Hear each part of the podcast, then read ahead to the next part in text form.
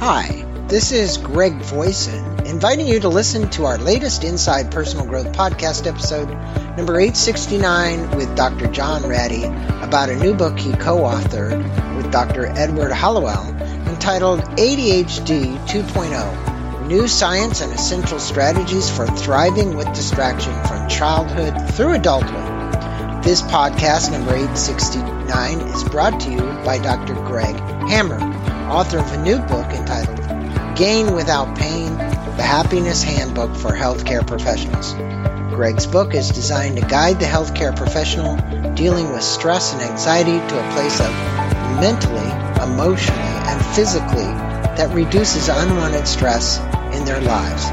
If you want to learn more about Dr. Greg Hammer and his new book and get a free excerpt, please visit his website at www.greg.com greghammermd.com. That's G R E G H A M M E R M D.com. And now for our featured podcast, please listen to my interview with author John Ratey about his new co-authored book, ADHD 2.0, New Science and Essential Strategies for Thriving with Distraction from Childhood Through Adulthood. Happy listening! Welcome back to Inside Personal Growth. This is Greg Voisin host of Inside Personal Growth. And John, as I do all the time, I thank the listeners because now we've grown to over 300,000 people. Uh, they are all over the world. They are avid listeners, and we appreciate them. Um, it, not an overnight success. We've been at this almost 15 years and around 900 podcasts. So I don't know how I've done it but I continue to keep going. and today we have uh, John Ratey on the line with us, Dr. John Ratey, is MD, and he has a new book out that I'm going to hold up here. It's actually with Ed Hallowell and John uh, called ADHD 2.0. Um, and I think the affliction of ADHD is for a lot of people. So we have we have a lot to talk about and a lot that he can actually um, impart on us because the real point of this book is the new science um, and the essential strategies for thriving with distraction. Uh, and I think uh, we have plenty of distraction in our life. So, John, he's an associate clinical professor of psychiatry at Harvard Medical School and internationally recognized expert in neuropsychology and wellness. He's published over 60 peer review articles, 11 books, including the uh, groundbreaking ADD, ADHD driven to distraction series uh, with his partner, Ed Hallowell, and Spark, the revolutionary new science of exercise in the brain. Uh, which established him as one of the world's foremost authorities on brain fitness connection. Uh, he's been recognized by his peers as one of the best doctors in America since 1997, and in 2016 was honored by the Massachusetts Psychiatric Society as Outstanding Psychiatrist of the Year. He's got offices, obviously, back east in Cambridge and uh, in Los Angeles. And if you want to learn more about John, just go to johnratey, R-A-T-E-Y dot com. There you will learn more about him and obviously, there is a book website that we'll put up as well. Uh, go out and get a copy of this book because it is informative. It also uh, is for people who live with people with ADHD. And and you guys, both of you and Ed, say that you're suffering from it. I wouldn't say suffering because I literally have it as well. I know I do. I've not officially been diagnosed with it. But when you read your book and you look at all the symptoms, I go, yeah, I don't know if I need to be officially diagnosed or not. So, John, you mentioned that all of us probably know somebody with ADHD or, as you like to refer to it, as variable attention trait. I love that. Um, what are some of the upsides to having ADHD or at least being diagnosed with it because there are a lot of upsides. It's not all bad news. Right. It's not all bad news at all. In fact, uh, Ned really uh, talks about it as a, a, good news diagnosis. You know that that uh, if you know you have it, you can man- maybe begin to manage it, but it has a lot of good benefits, like tremendous energy, mm-hmm. being able to, like you, being able to stick with it through 900 podcasts. yeah, and I'm 67 years old on top of it. So I, I give myself credit. right, right. But the, okay, so you have this energy and this uh, pursuit of novelty because your success probably in your podcast in part comes from your interest in something new you're you're you're you're you're focused on the new and the novel. I'm a and, very curious guy. Yeah, I'm curious. Yes. I'm about and as that, highly curious as anybody out there. and and believe me, that's part of the ADD back. Uh, you know, makeup is somebody always looking for something new, something to change the way we think about ourselves and the way we're dealing with life um, and and which leads to a lot of creativity. Many, if not most, of our entrepreneurs, uh, successful and unsuccessful entrepreneurs, have ADHD. You know, big names in the field of every field, really, um, because they're relentless in their pursuit of the new uh, and uh, wanting to to to make us a change in the way things operate. They're the mm-hmm. ones to call the say the emperor has no clothes, saying, "Why are we doing it this way? This is dumb. Uh, let's do it this. Let's do it the other way." Um, and it leads to uh, innovation and change in uh, our culture.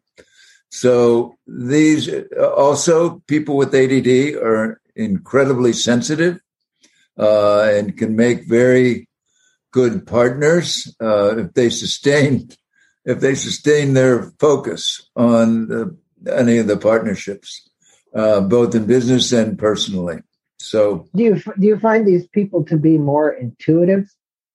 Yeah, that's we say that, and I, I think that's probably true uh, because you know what is intuition? It's it's like there there's there trying to understand things and they're batting around ideas and their brains are going a mile a minute. Um, you know, we in, our book we talk a lot about how our brains are different um, than uh, the norm. Uh, one particular chapter looking at uh, using the fMRI, our fancy scans, which your, your audience is probably aware of if they're listening to your podcast. Well, it's watching the brain work. And uh, what we find with most people, the sort of neurotypical, they're called, the non ADHD people, um, they there's uh, we, we look at the brain organized in terms of networks now well with uh, non adhd people they, they will have one network called uh, all of them all of us have the network uh, the default mode network, which is really what we, uh, where we're at when we're thinking of nothing, when we're daydreaming, when we're letting our mind wander. And that, that's opposed by the uh, task performance network. And when we're in the task performance network, we're focused and we remain focused. And in the normal situation, when you're focused on something, the default modes network sort of shuts up. It doesn't, mm-hmm. it, it's not as active. But with ADD, it never shuts up or it doesn't, it's harder for it to shut up.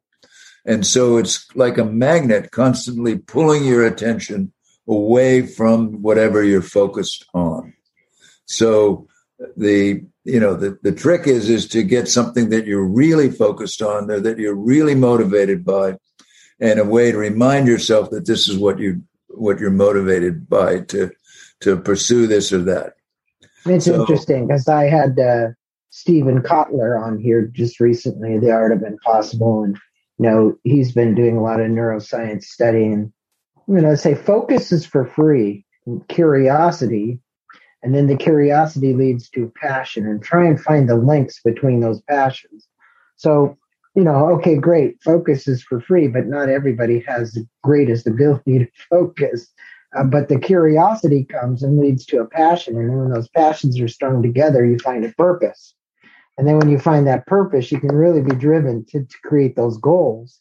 And then you can do those proximal goals. And then you can apply the grit and determination to that. And I love that kind of formula because when you look at it, it really starts with focus, right? Um, and it, it, it and then it leads to finding that passion. And you offer an arsenal of new strategies and lifestyle hacks for thriving with ADHD. What are some of the strategy, strategies that anyone listening who's been diagnosed with ADHD, whether they're diagnosed or not, all you got to do is read your book and you really are going to find out whether or not you have ADHD or not. But um, I'm not certain you actually need to go to a psychologist to get diagnosed. right, right, right. But uh, yeah, the uh, what, what what you alluded to, what Kotler was talking about too, is finding the right, getting to the passion, getting to that which motivates you, that you're riveted to. Um, yes. And we look at that as being connected, you know, whether it's to people, to projects, to an idea, to a group. Uh, we call it vitamin C. That this is uh, the, the biggest antidote to ADHD, to your mind wandering. If you're connected to to what it is you're after. So uh, the deal is just to get something that you're passionate enough about, yep. and that you're uh, that will will get you interested and keep you interested, and to have the support of people around you. You know that to uh, people that you're connected to, because this makes a nice uh, launching pad for you to do whatever do what it is you're you're interested in, mm-hmm. and, and especially our ADD folks, a lot of them have a history of failure, of of uh, unmet goals, uh, you know, of, of, failure to thrive. Some some of them, and well, and because you're on, starting, they're always starting something new. They're looking yeah, for the next. It's the, the next. next. It's the next shiny object. But I think the older you get with ADHD, actually, the better it works for you. It seems to be anyway, because now you understand what it is you've been doing to sabotage yourself and you recognize what it takes to actually stay with a project. I don't know if that's true, but that's been true for me. Yes, no, it, it, it is for a lot of people too. You know, you, you learn coping mechanisms along the way. And a big part of that is is reminding, literally reminding yourself why you're interested in whatever it is you're you're interested in. You know, you wake up and you have a podcast, so uh, you know you're interested in that. You're interested in what's going to happen here between us, but also uh, in, in life, and that keeps you going. That keeps you focused on, and you know, it's your job and all that, but this keeps you uh, on it and and and helps you sustain your your attention which is the biggest problem. And the way we think about it in terms of the biology if you have this default mode which is really mind wandering if your mind is wandering you can't stay focused. But if you have that uh, active which our add folks have and it's sort of like a magnet it pulls your attention away to get into this default mode, which uh, it, it, can be very problematic. Now, it's also can be the source of creativity because you're batting around ideas in that default mode, and um, you know it may be a good one that you have an association that no one else has, and, and you take off and you have creativity. It's uh, what we call it's uh, intuition gone right. Uh, yeah, you know, it, it's it it really is where I think go. when you used your, you know, I wrote a book called Hacking the Gap: A Journey from Intuition to Innovation and Beyond. And what I realized was that, you know, intuition can be that spark, right? But then you have to follow through.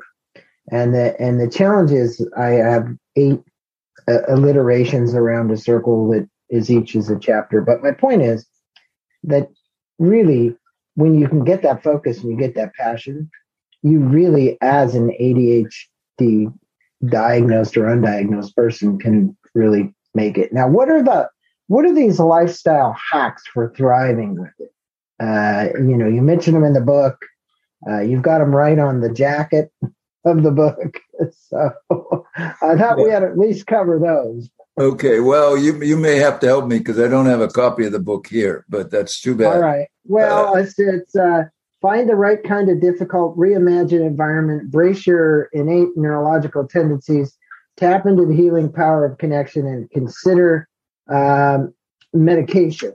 I have a question regarding medication later on because yeah. I don't know if I know. No, no, let, let me get started. They, they, those are the chapter titles.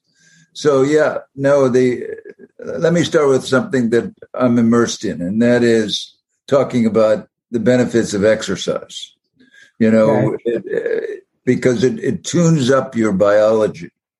It does the same thing as uh, as the stimulants that we use to sharpen your attention and sustain it. By exercising, you're you're creating a situation where you have more dopamine and norepinephrine for uh, you know to be specific in the synaptic cleft, which is really what's needed to sustain our attention. It's the same thing that our stimulants do. And oh, by the way, it does a lot. Exercise does a lot more in terms of calming you down, uh, sustaining your motivation, uh, and and and blocking out the noise. It also gets you focused. You know, yeah. what I've noticed is I'm an avid cyclist. So yesterday I got to do 20 miles. Today I'll do another 20 miles. The point is, you know, you can, after you complete an hour and a half bike ride or however long it takes somebody, you can come back and do your work and you can be so much more efficient and effective at doing the work uh, after you've released the dopamine and norepinephrine in your system. Uh, and then you get a better night's sleep too. yeah,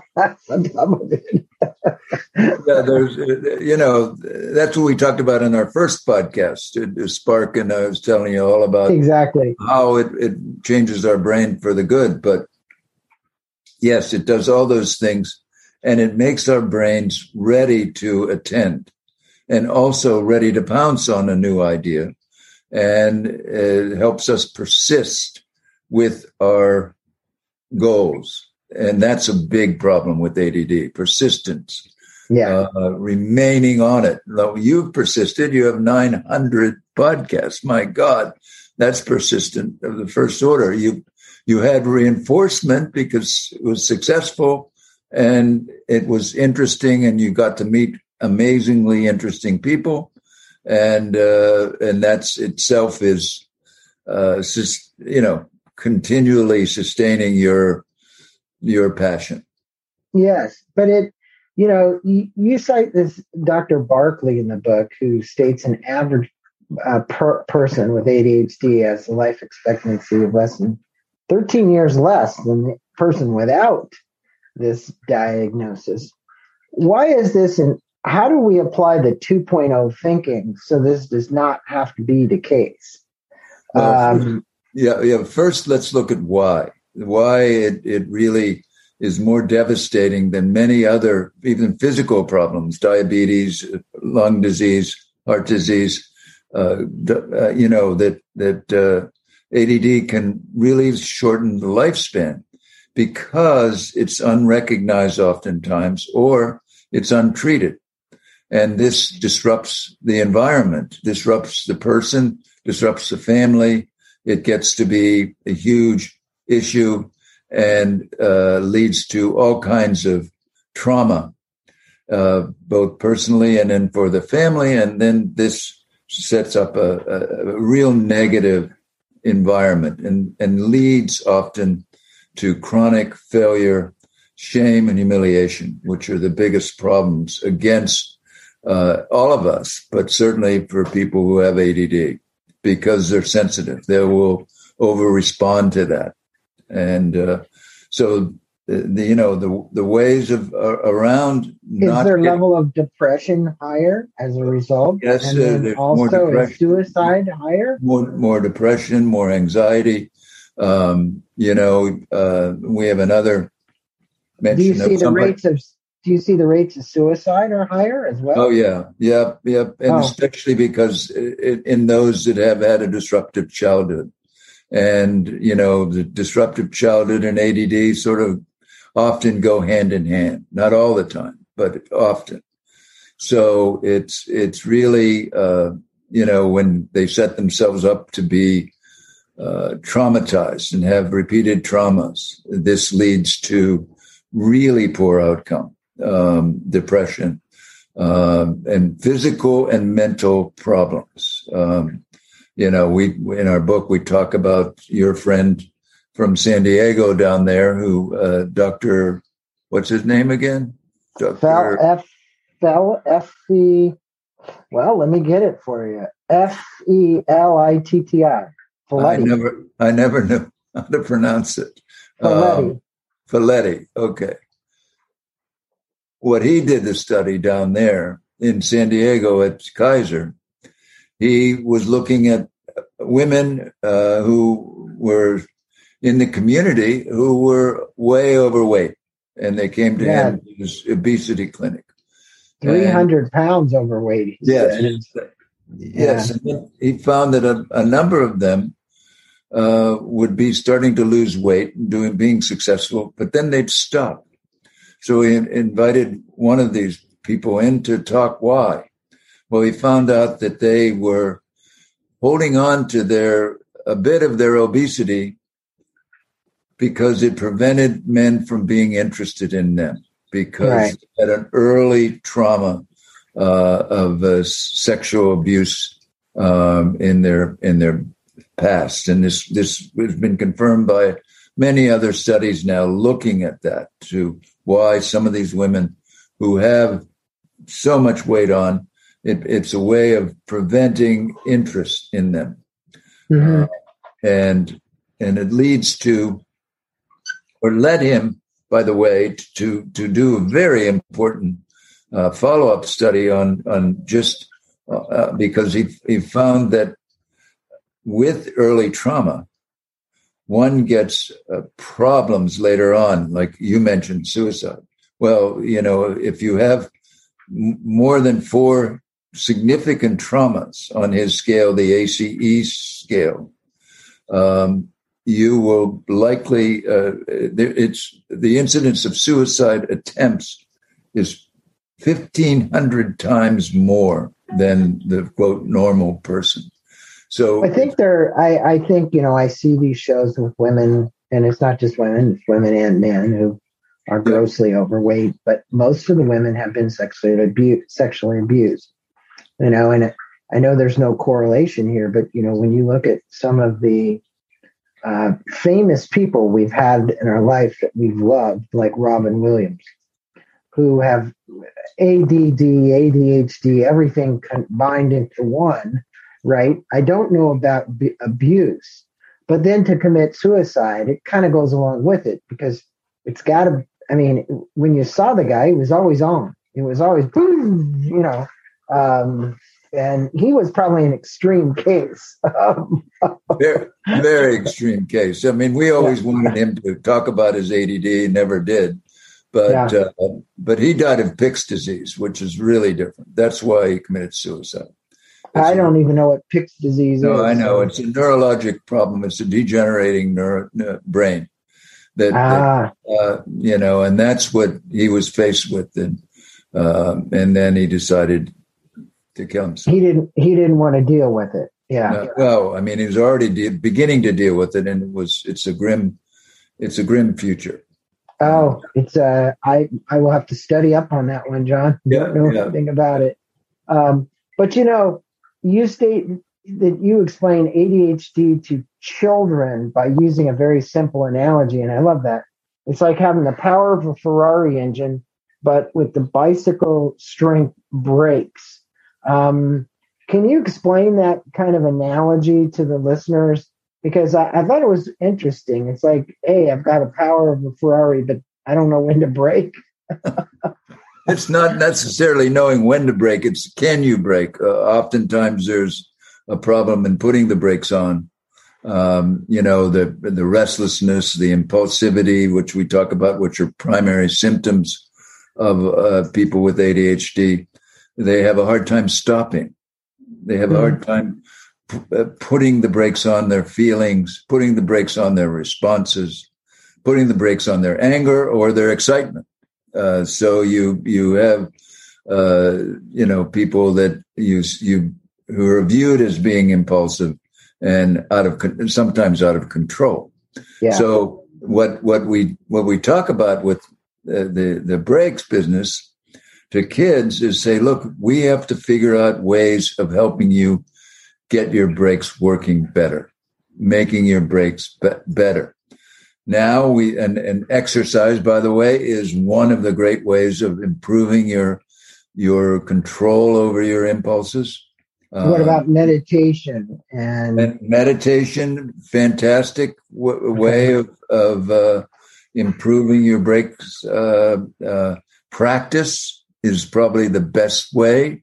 Uh, having uh, setting up your environment, as we say in, in one of our chapters, uh, setting up your your ideal environment to help sustain your pursuit of what it is you're after. Right. Uh, you know that that's environment is a big thing for people with ADHD. Oh, absolutely. And I mean, and, if there's too many things around them, it's distracting. and I, if you're lucky, you can't see my desk on each side of me. uh, but the but the point is, is that yeah, to get that focus, uh, to keep it uh, consistent, uh, requires us to have a I call a harmonized environment. Oh, uh, in in particular, for me, it needs to be in balance and harmony.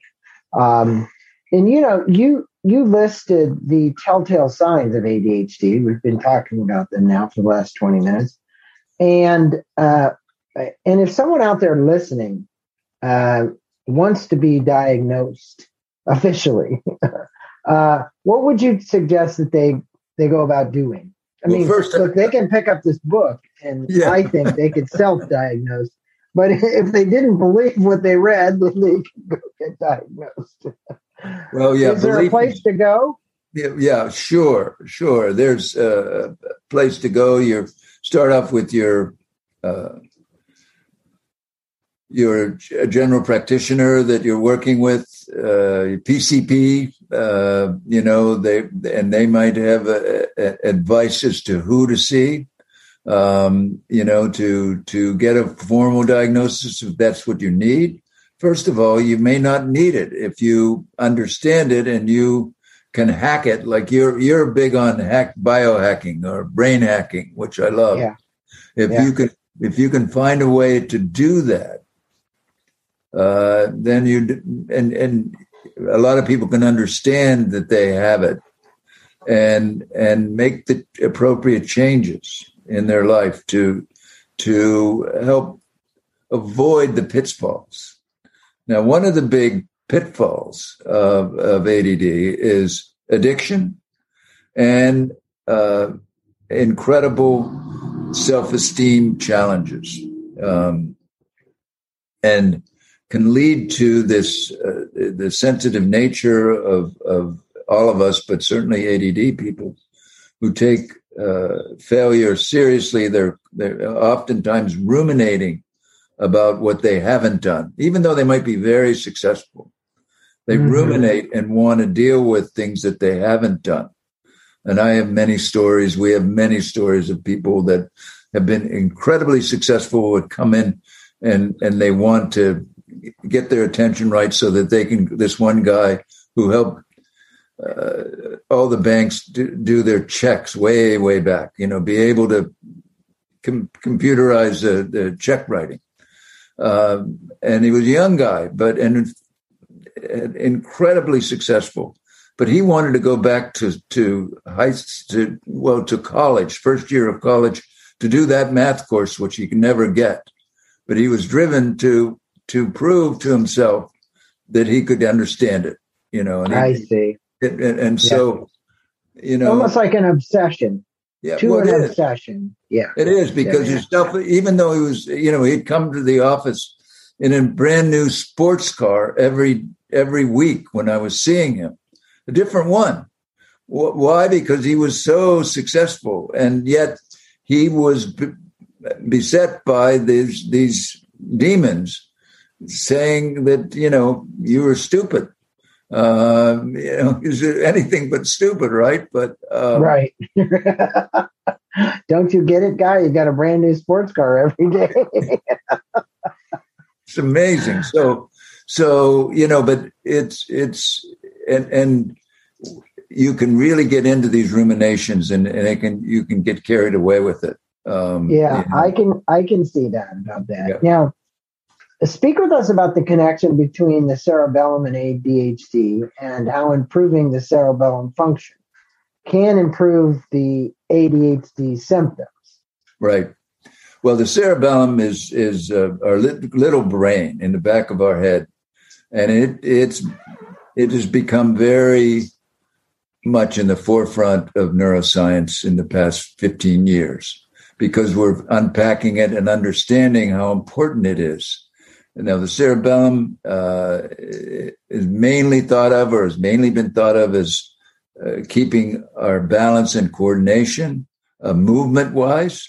Well, it's in fact it's movement and coordination of all of our brain activity, including our higher functions, including mood, and certainly including attention.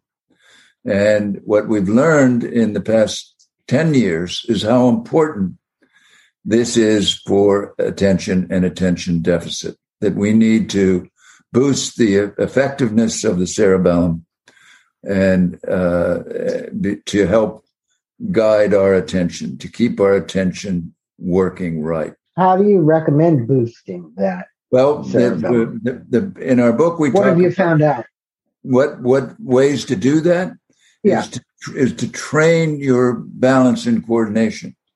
You know, okay. Standing on one foot, using the Bosu ball, uh, you know, using balance boards, um, you know, uh, playing sports, using sports that involved uh, a lot of changes and and you know the biggest one that we have lots of data on is dance. The the the benefits of dance because you get a, a lot of brain activity, a lot of muscle activity, brain activity, but, but you then you, you got to think at the same time. Right. Unlike right. riding a bicycle, you don't really have to think much. Right. Right. Unless you, unless yeah. you can just put your feet, feet in the pedals and just keep going. But dancing, you got to remember the moves, and if you don't remember the moves, you're in, you're in trouble. I haven't ever been a big dancer, but the fact that you talked about the balancing beam or or using uh, those boards that people sit on, yep. I would think that surfing would be one oh. that would probably be uh, great for the cerebellum. Tremendous, tremendous yeah. for for actually many ADD people down your way uh, are surfers because it really calms them down. You know, yeah. it's excitement, it's it's being on the edge, it's all the stuff that ADD people love, but at the same time, they're stimulating their brain in such a way that their attention is better. So, so that would go along for jujitsu or um, aikido, yeah. any of right. the Eastern martial arts, martial yeah. arts would be would be a great way. Right, that's, because, that's super.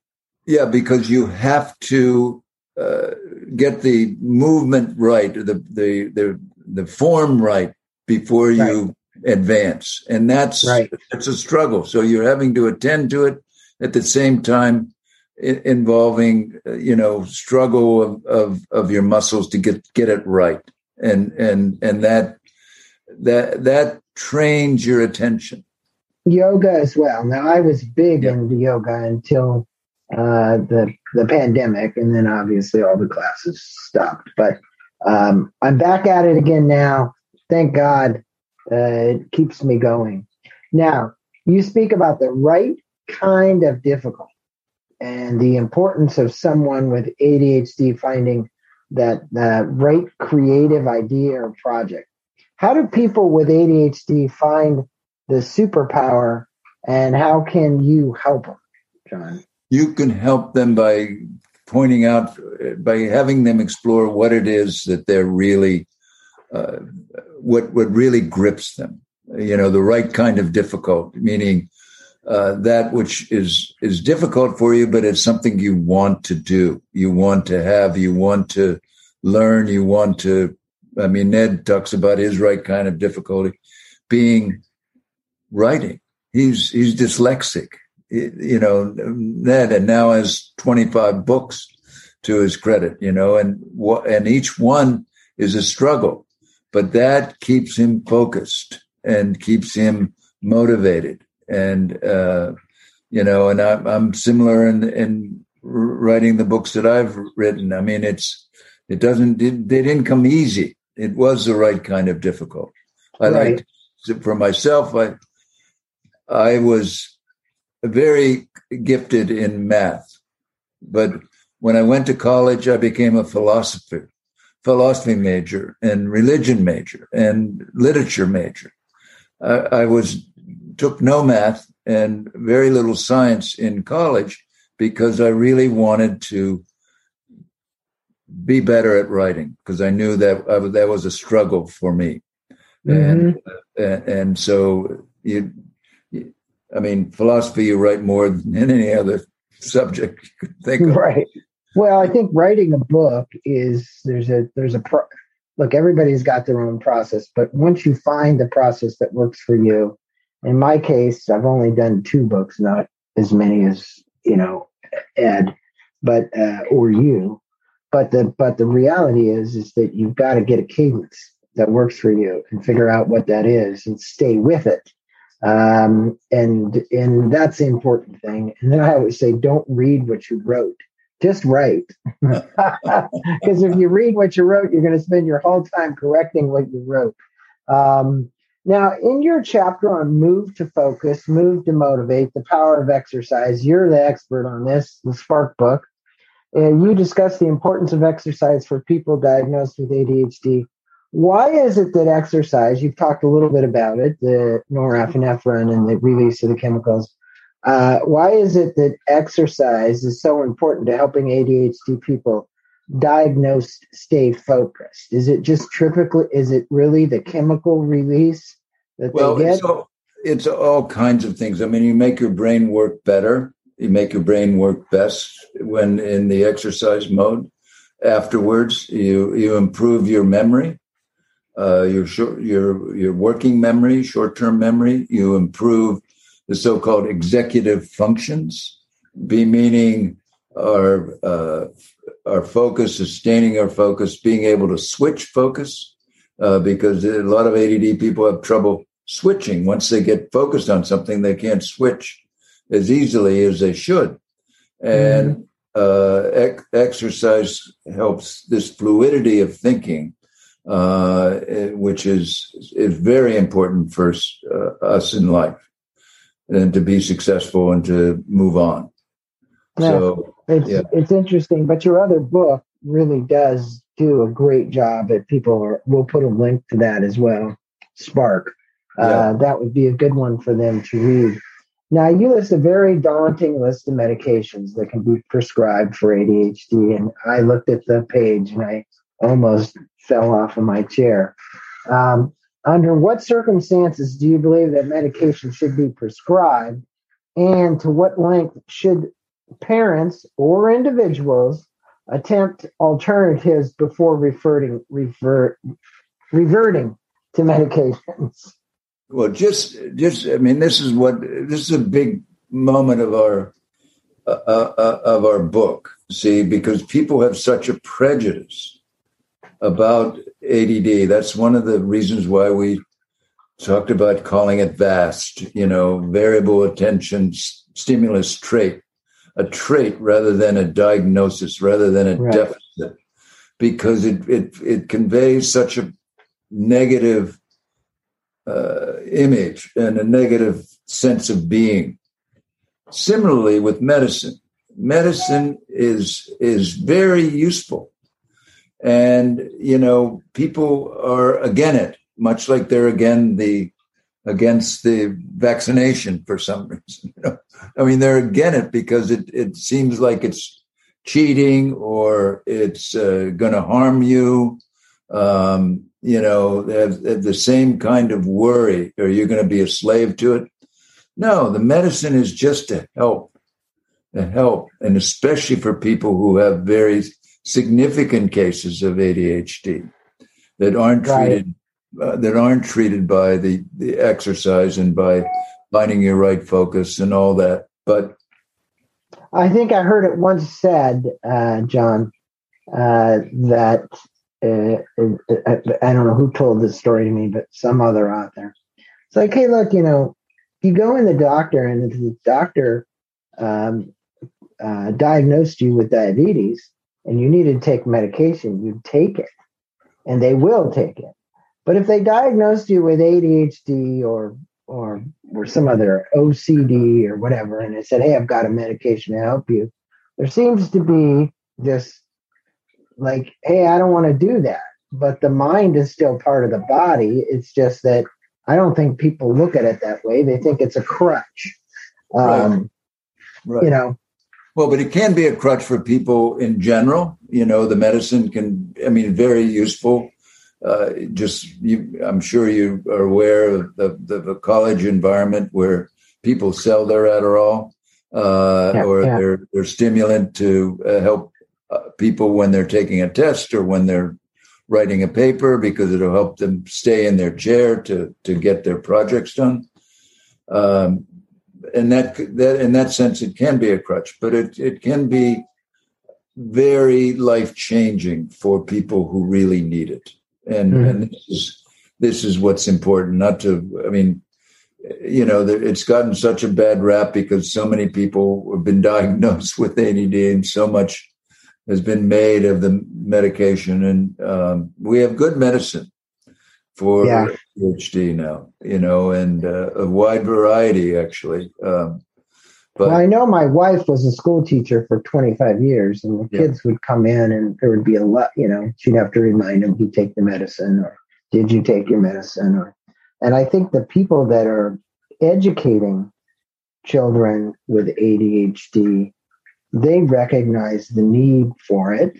Um, it, it, whether they're an advocate of it or not isn't important. What they realize is that they usually do better with it, especially kids. Um, yeah.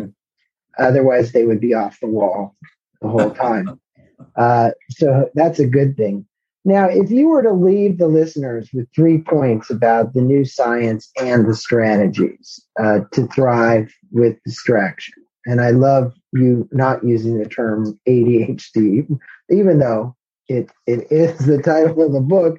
But the reality is, you if you'd have put the other uh, reference to the variable um, uh, reference you made, you probably wouldn't get as many people buying the book.